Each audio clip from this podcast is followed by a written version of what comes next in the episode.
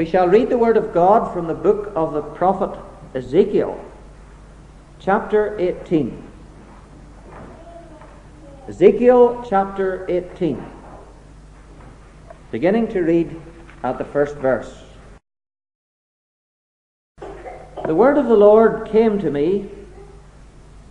What do you people mean by quoting this proverb about the land of Israel? The fathers eat sour grapes, and the children's teeth are set on edge. As surely as I live, declares the sovereign Lord, you will no longer quote this proverb in Israel. For every living soul belongs to me, the Father as well as the Son. Both alike belong to me. The soul who sins is the one who will die. Suppose there is a righteous man who does what is just and right.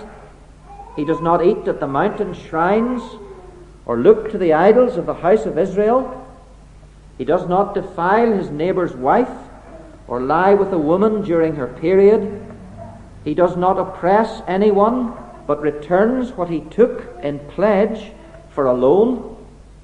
He does not commit robbery, but gives his food to the hungry and provides clothing for the naked.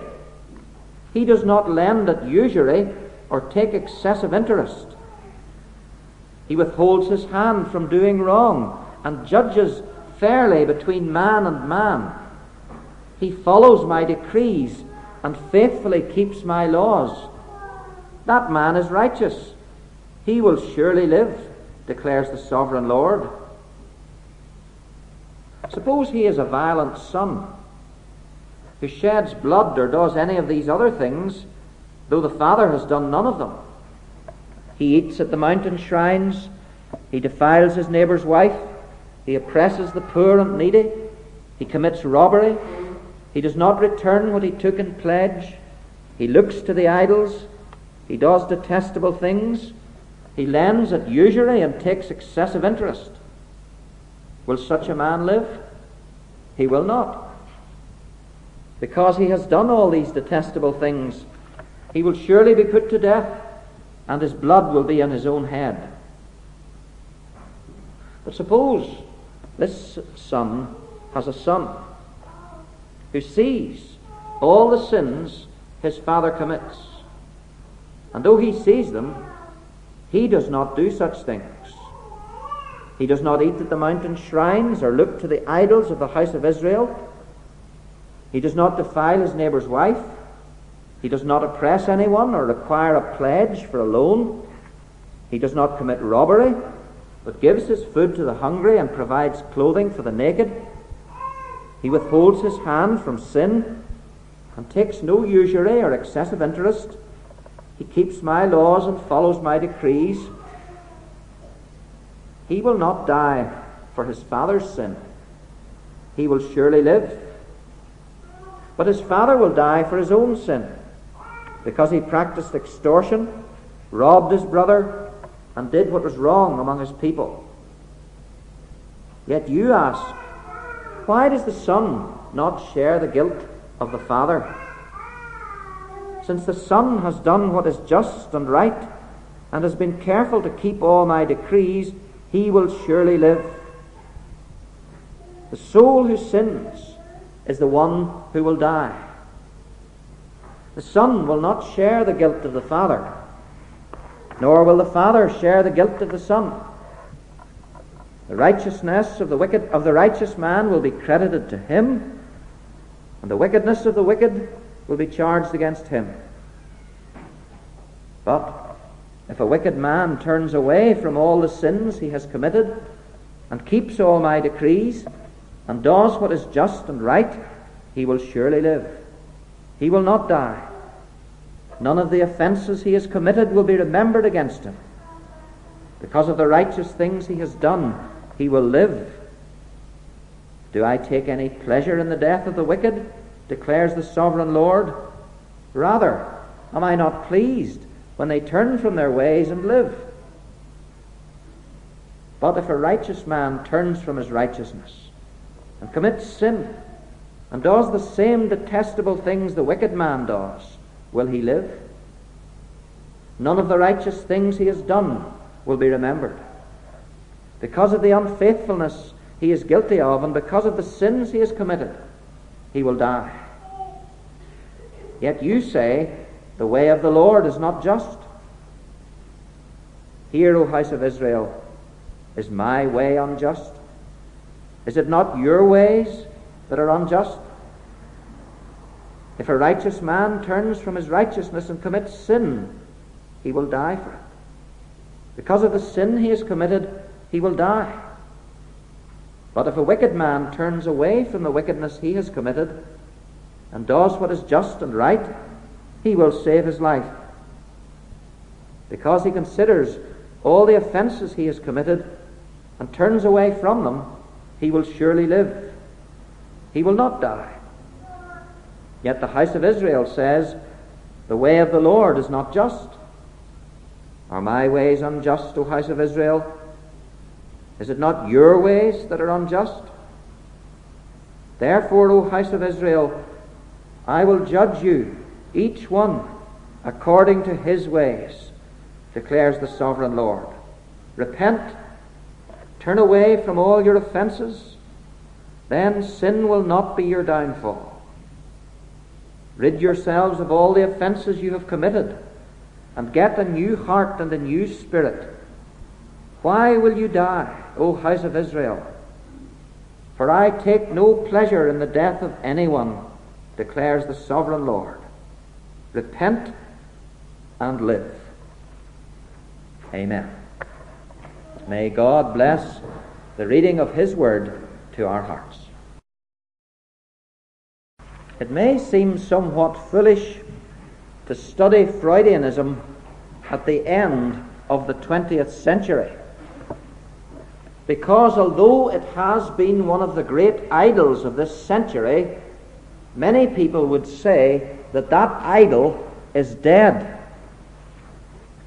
The teachings of Sigmund Freud have been largely discredited, and very few people still practice psychoanalysis today. And yet, Freudianism is not dead because there are still those influential people who follow his teaching. Only last week, in the international news magazine Time, there was a letter from a Freudian commending his teaching to others. And what is more important, the pollution of Freud's ideas continues. Freudianism in the 1990s is rather like a factory situated on high ground beside a river, which for many years poured out poisonous chemicals into the water. That factory has now been shut down. The chemicals are not going into the water any longer. But miles further down the river, in the great towns and cities, people are still drinking poisoned water.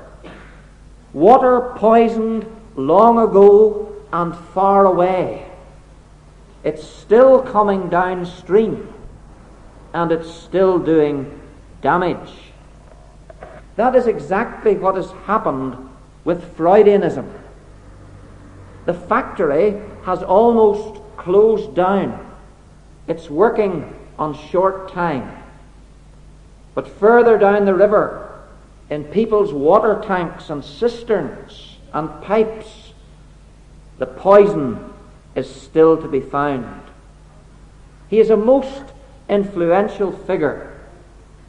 Many of his slogans have become part of our language. It was Freud who, co- who coined the term inferiority complex. Guilt complex was another of his terms. The ego, the death wish, the Freudian slip. All these are expressions that are used in English. It's one of the most poisonous systems of falsehood of the 20th century. And this evening, at the, at the sh- in the short time at our disposal, I want to just say a few words at the beginning about Sigmund Freud, and then to look with you at three of the main errors of his system. Just for your interest and to round out the picture, who was this man?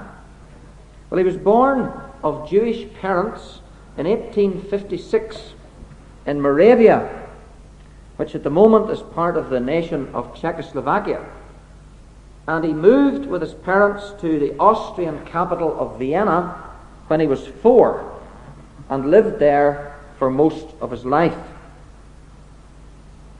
He studied medicine as a young man and decided to specialize in nervous diseases. Most of his original work was completed by the end of the 19th century. His great book, The Interpretation of Dreams, was published in 1900. And he was well known in medical and psychiatric circles. But he didn't become popularly known until after the First World War. One of the unusual events which happened in the First World War was the number of very brave soldiers who were taken out of the front line suffering from severe mental disturbance. The popular term was shell shock. Many of the leading officers in the Austrian army suffered shell shock and they were treated by the army with abominable cruelty, either by bullying or severe electric shocks to cure them and to get them back in the front line. The treatment was so terrible that many of these men committed suicide rather than face further cure. And it was only after the First World War that the details of this cruelty came out. There was an outburst of fury among their highly placed relatives, and the Austrian government was compelled to call in a commission, and at the head of this commission was Sigmund Freud, and he was given the charge of dealing with these shell shock victims. This made him a public figure. It was his breakthrough, and he never looked back. And from then on, he was an enormously influential figure in Western Europe and in its culture and civilization. He was the founder of the practice of psychoanalysis. Now, what he taught was, of course, exactly what people wanted to hear and he expressed it in very gripping and memorable language. It was fascinating. It was exciting. It was related to sex, which people always like, and it seemed to have relevance for many other spheres of human life. So you have Freudian artists, you have Freudian novelists. In 1919, the French writer Marcel Proust began publishing a big series of, I think, unreadable Freudian novels. And in 1922, James Joyce, the Irish writer, published his novel, if you call it a novel, Ulysses, which again is a Freudian book. Almost the whole intellectual world bowed down and worshipped Sigmund Freud. He continued to practice and write and lecture throughout the interwar years until the Nazis invaded Austria in 1938 and began to persecute the Jews. Freud was then in his 80s and he fled for refuge to London where he died in 1939. Let us come then to look at some of the errors of his system. Now, as a system of treatment for mental problems, it has been shown to be, on the whole, a gigantic and costly failure. One writer says it is more suited to cosset the unhappy than to cure the sick. So it's fine as long as there's nothing wrong with you. A survey showed that of Freud, Freudian patients who spent up to 350 hours on a psychiatrist's couch, two thirds of them were improved by the treatment. Now you may think that's impressive. The only problem was that of those other people who received no treatment whatsoever from anybody, two thirds also improved. Freud's system of treatment failed because of its falsehood. One writer describes it as isolated nuggets of truth in a general theory that is false. Now, this evening, I am certainly not going to try to deal with the strengths and weaknesses of psychoanalysis, you'll be relieved to hear. I'm not qualified to talk about that. I'm speaking rather as a pastor. And what I want to do is to set before you three of Freud's ideas as simply as I can so that you will recognize them when you meet them in the world. And you will meet them in the world. And that when you recognize them, you will know that they are false, that they are unscriptural, that they are damaging, and you will know where they come from. That's why we're studying these idols. When the children of Israel were surrounded by false gods, the great danger was that subconsciously, unconsciously, they would be influenced by these false gods. And the prophets had to describe these idols to them so that they could recognize them and fear them and avoid them. And our world is full of idols. We don't want to be influenced by them in any way. So we want to be able to identify their false teachings. And of course, I'm greatly oversimplifying, and uh, please don't go away this evening thinking you know a great deal uh, about Sigmund Freud, because I know very, very little, uh, and many of you will know less. But it seems to me that Freud was seriously in error from our perspective in at least three crucial areas. In the first place, he was wrong about conscience. He was wrong about conscience. Freud taught that conscience was not a gift from God. Freud taught that conscience was not a guide between right and wrong. In fact, he taught that there was really no such thing as right or wrong. Freud said there are three parts in every one of us. The two basic parts are the I and the it. The I, I myself, and the it. He used the Latin words, the ego and the id. Now, the it is the basic part of ourselves. Our subconscious urges and drives and desires. Underneath the surface, we don't know it's there, but it's there, and it's driving us, and it's very powerful. And this it, which we all have, this id, is aggressive and above all, it is sexually motivated. And it wants to be expressed, it wants to get out. The I is the conscious self. And I have to decide whether I'm going to let these things out or not. Whether I'm going to express my aggressive impulses and drives. Now, Freud taught that as people lived together, everybody expressed themselves. They killed, they stole, they betrayed one another. And after centuries had passed, people said, we can't, we can't live like this. We have to have some laws so that human life is possible, so that people can live together. So human beings began to say, now you shouldn't kill. You shouldn't commit adultery. You shouldn't steal. These things make life unpleasant and, undif- and difficult for everyone. And so they began to teach their children not to do these things.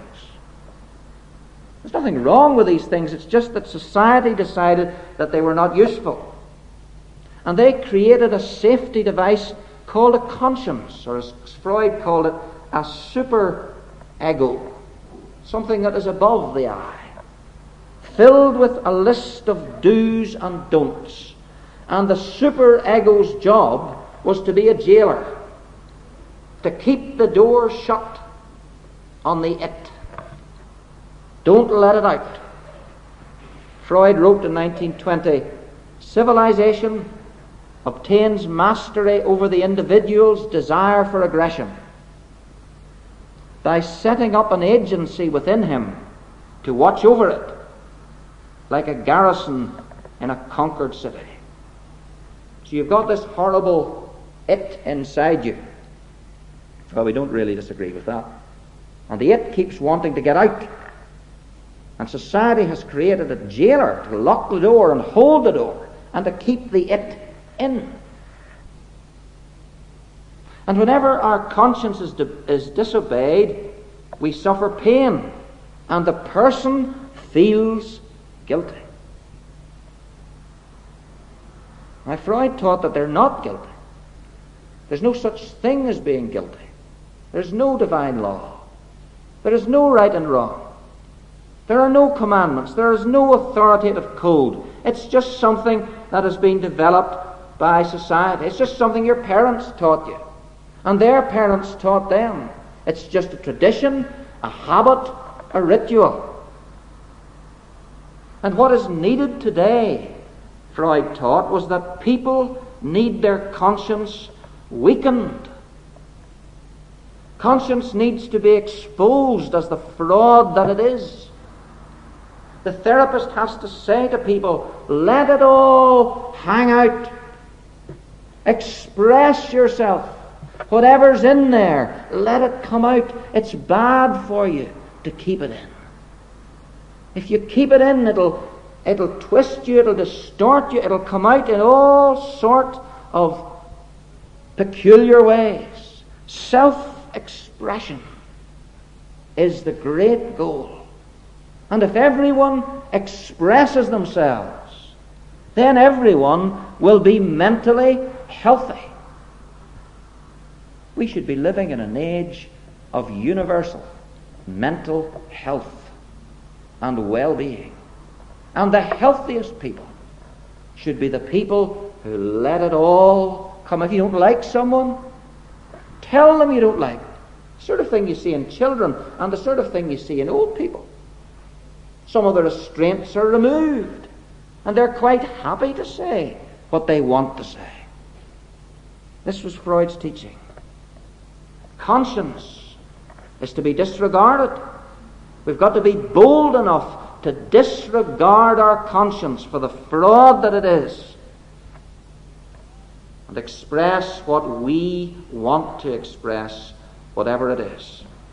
And friends, I needn't take time to show how far removed this is from the biblical view of conscience as that faculty by which we are made aware of sin part of the image of God in us, speaking to every human being of a great, divine, unchangeable law, above ourselves and beyond ourselves, a law which we have broken and for which we are guilty. Freud was wrong about, con- Freud was wrong about conscience. Those when I call him fraud, that's a Freudian slip. He was secondly wrong about true religion. Freud hated Christianity. When he was a little boy, some so called Christians threw dirt at his father as a Jew. And the little boy felt ashamed that his father never retaliated. And he vowed that he would get revenge. Some people think that his whole life was a revenge. It's significant that he began to practice psychoanalysis on Easter Sunday. And for a man to whom every action was significant, I don't believe that date was any accident. He himself described himself, and I quote, as a completely godless Jew, a hopeless pagan. And he attacked religion in general and Christianity in particular. His great book against Christianity or religion was The Future of an Illusion, published in 1927. And in this, he describes all religion, all religion, as a system based on human wishes. Freud says man was terrified by the world around him, by the thunderstorm, by the lightning, by the wind, by the earthquake, by the huge mountains, by the bottomless sea. He felt insecure. The animals in the jungle, the onset of disease or sickness. Man was lonely, insecure, and frightened, faced with the challenges and puzzles of the natural world. So, what did he do? What did he do to make himself feel happy and secure? He invented the idea of a God or gods. He said to himself, There is someone up there, someone strong, someone great, someone whom I can please, someone who will look after me. Freud said that God was a substitute father I won't weary you with all his teaching about the so called Oedipus complex. The son in Greek tragedy who killed his father and married his mother. That was at the depth of Freud's teaching. But for him, religion was a projection of our relation with our earthly father onto a divine scale. Insecure, lonely people creating a God out of their whole imagination. He describes it as an interim neurosis. Here's what he writes The attempt to secure protection against suffering through a delusion is made by a considerable number of people. The religions of mankind must be classed among such mass delusions. Needless to say, no one who shares a delusion ever recognizes it as such. So Freud teaches that religion is a delusion. It's a wish fulfillment. It is a crutch for helpless, inadequate, insecure people who can't cope without it. And you and I have met that. We have been told that in our workplaces, in school, on the factory floor, visiting our neighbours. We hear it on the television. It is one of the staples of modern anti Christian propaganda. There is no God, there is no revelation, there is no forgiveness, there is no salvation. Freud was wrong about religion. And then, thirdly and lastly, and far and away, I believe, most importantly, Freud was wrong about responsibility. This was his most damaging error, causing untold havoc in the world.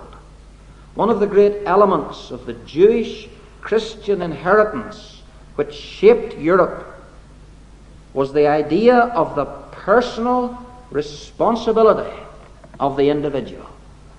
You and I are accountable for the words we speak and the things we do and the thoughts we entertain, the lives we live and the people we are. Freud cut that thread. Freud taught that human beings are not responsible. Man is not responsible for what he is. Man is not responsible for what he does. He is a victim. He's a victim. The problem with us is what other people have done to us. They have made us what we are. So we taught. Our parents, the people who dealt with us in childhood, all those who've conditioned us in some way, they have shaped us. They have formed us. They have made us what we are. It's no use criticizing someone for wrongdoing. It's no use blaming him. He can't help it. Can't help it. Not his fault. There's no one who's bad. There are only people who are sick. And what needs to be done, Freud said, was that someone needs to take that person back into their past and to dig into their subconscious and to discover the damage which has been done. And so the dreams are analyzed, the unhappy childhood experiences are brought to the surface. It's all explained. And then conscience is programmed in a new way. And they're told that they're not guilty. And that they're not to blame. But that they are to be and do whatever they want. And if they do that, it will lead to health and maturity. The slogan of Freud is You are not responsible.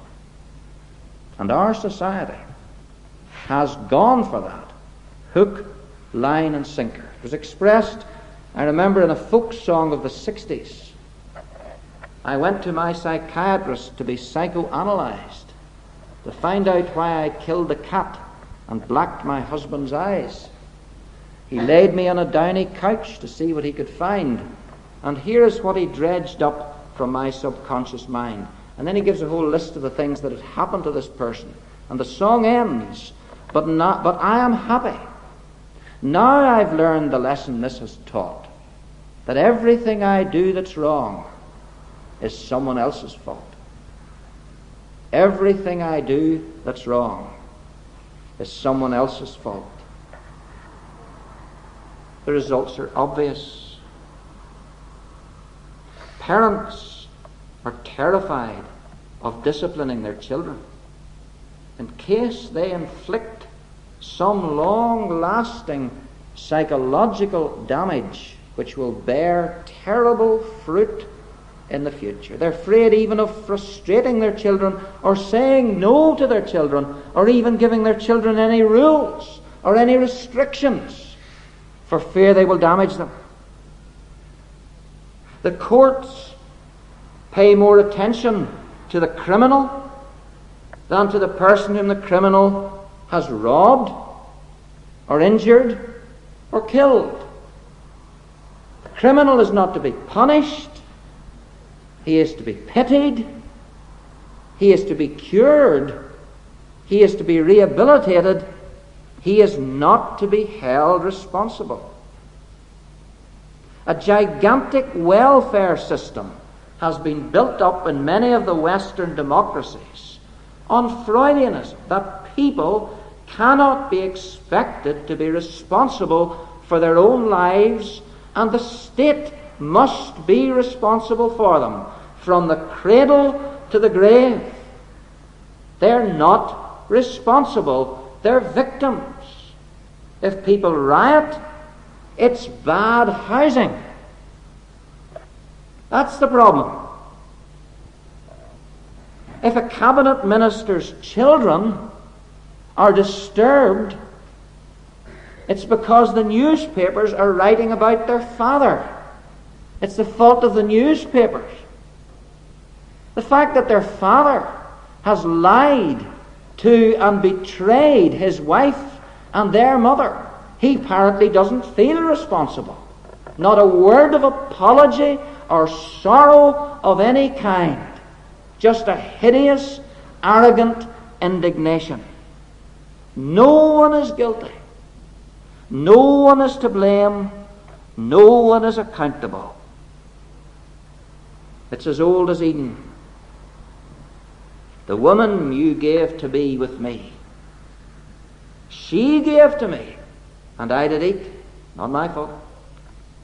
Ah, the serpent beguiled me, and I did eat. It's not my fault. I'm not responsible. And we could take time, but we haven't got time to look around in our world and see the havoc which this has wrought. My friends, as we conclude, what are we to say to this?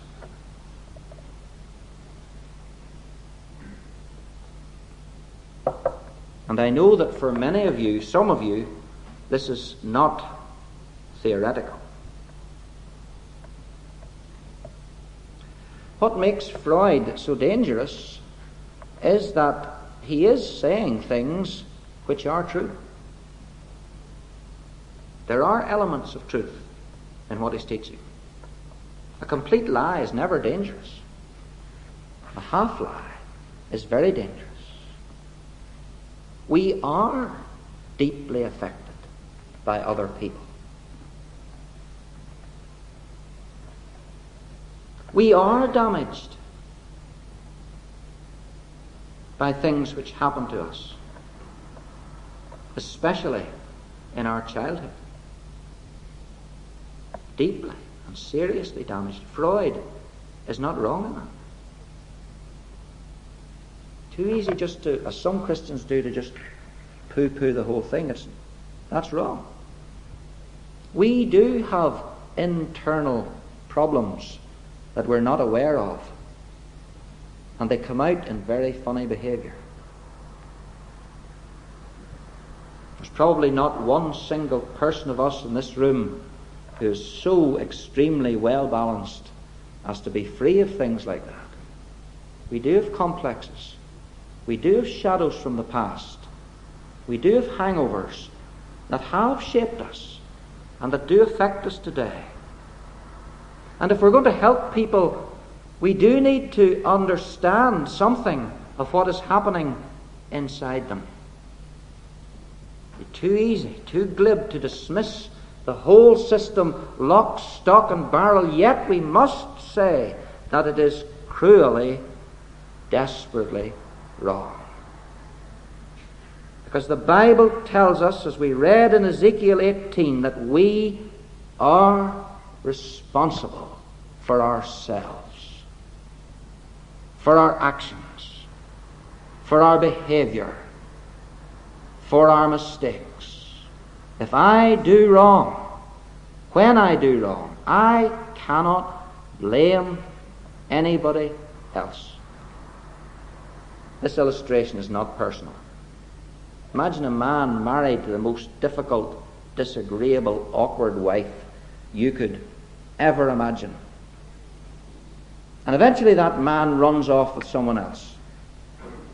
And in self justification, he says, Well, look at my wife. Look at the way she's treated me. Look at the way she's behaved. That's my justification. We have to say as Christians, that is no justification. That is no justification. Your wife's behavior has nothing to do with your behavior. You have done wrong. You shouldn't have done wrong, and you're responsible for doing wrong, and you bear that responsibility. People want to blame shift. And the scriptures don't allow us to blame shift. We are accountable. We will face God on the day of judgment, and we won't then be able to say, But Lord, this happened to me, or this happened to me, or I was abused in this way, or ill treated in this way. We are responsible. And to tell people otherwise is a damning lie. Freudianism gives a false hope. But you see, here's the beautiful thing about this. In the real sense, Freudianism takes away hope. For if I'm only a victim, then I can't ever change. If what I am now is nothing to do with me, then what I will become has nothing to do with me. I'm just programmed. I'm just at the, at the mercy of events and people and forces. But the gospel of Christ thunders a mighty negative.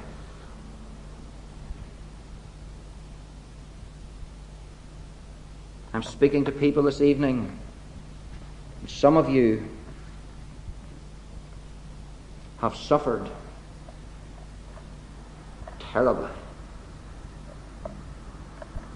Terribly. And there isn't anything that I could say that could in any way mitigate the horror of that suffering.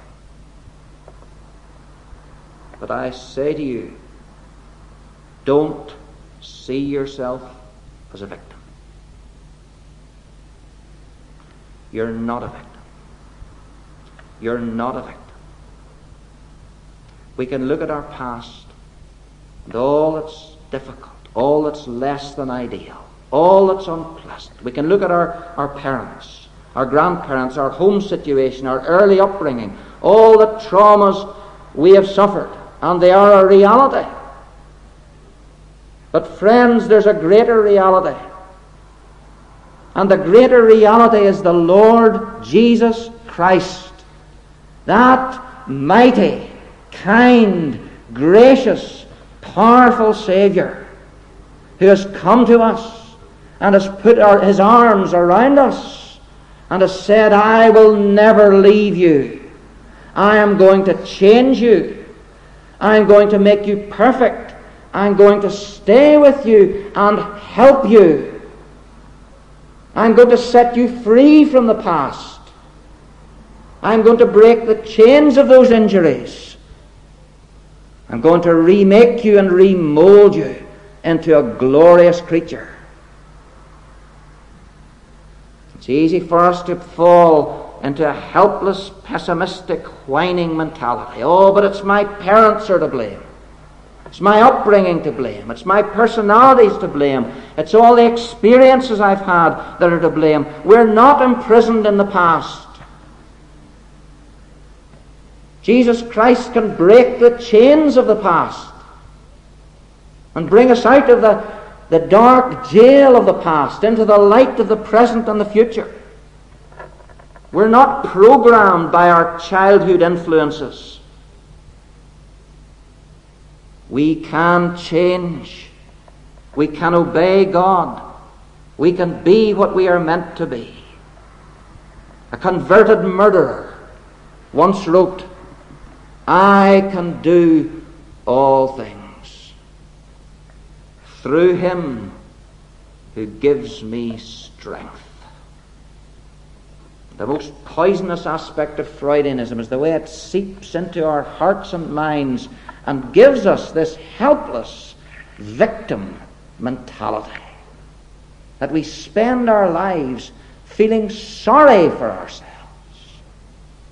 and whinging and blaming others instead of looking, fixing our eyes and keeping looking on the person of Jesus Christ. Can He help me?